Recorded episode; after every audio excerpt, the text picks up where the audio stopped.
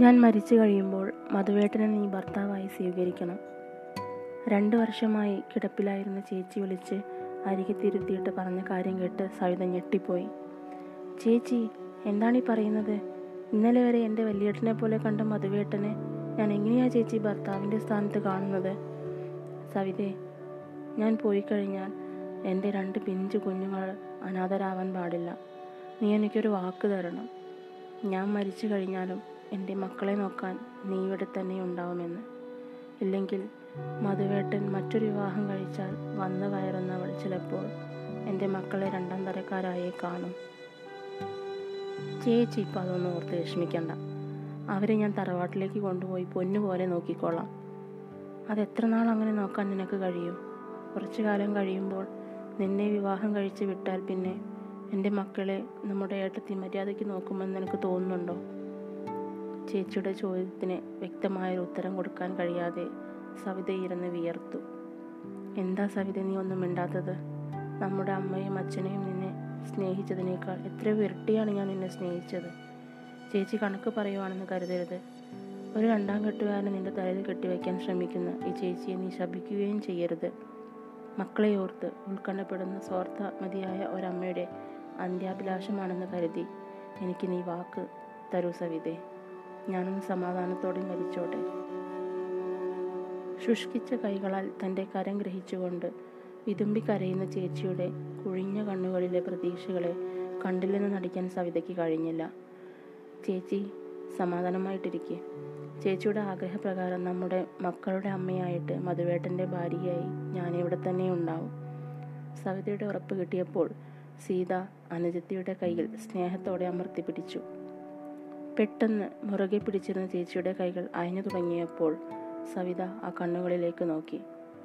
ഇമയനങ്ങാതെ തന്നെ ഉറ്റുനോക്കുന്ന ആ കണ്ണുകളിലെ തിളക്കം മാഞ്ഞുപോയെന്നും കുറച്ചു മുമ്പ് വരെ ആ ശരീരത്തിലുണ്ടായിരുന്ന ജീവൻ്റെ തുടിപ്പ് നിന്നുപോയെന്നും ഒരു ഞെട്ടലോടെ സവിത തിരിച്ചറിഞ്ഞു.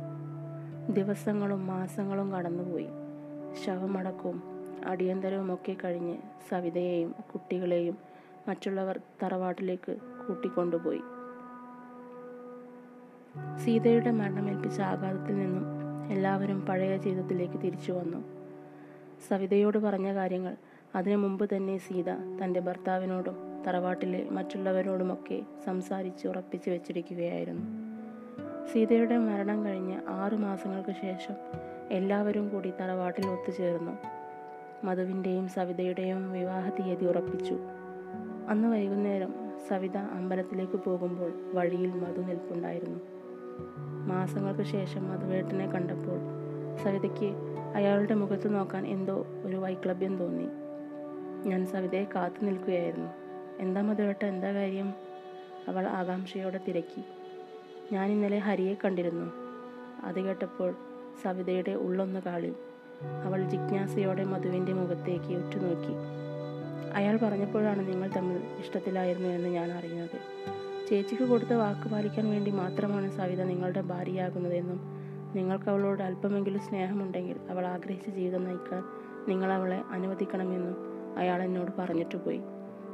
അയാൾ പറഞ്ഞത് ന്യായമാണെന്ന് എനിക്കറിയാം. പക്ഷേ അയാൾ പറഞ്ഞിട്ട് വേണമായിരുന്നോ മോളെ ഞാനിതറിയാൻ?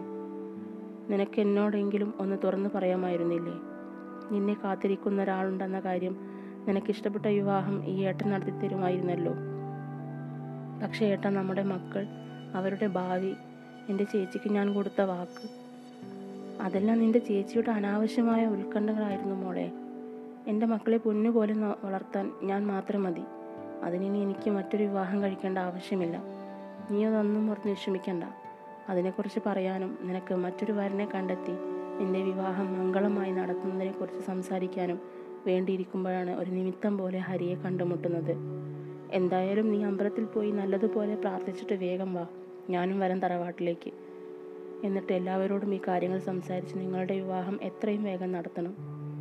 ഏറെ നാളായി കാറും കോളും നിറഞ്ഞു നിന്ന തൻ്റെ മനസ്സ് ഒരു മഴയായി പെയ്തു തോറുന്ന പ്രതീക്ഷയായിരുന്നു സവിതയ്ക്ക്.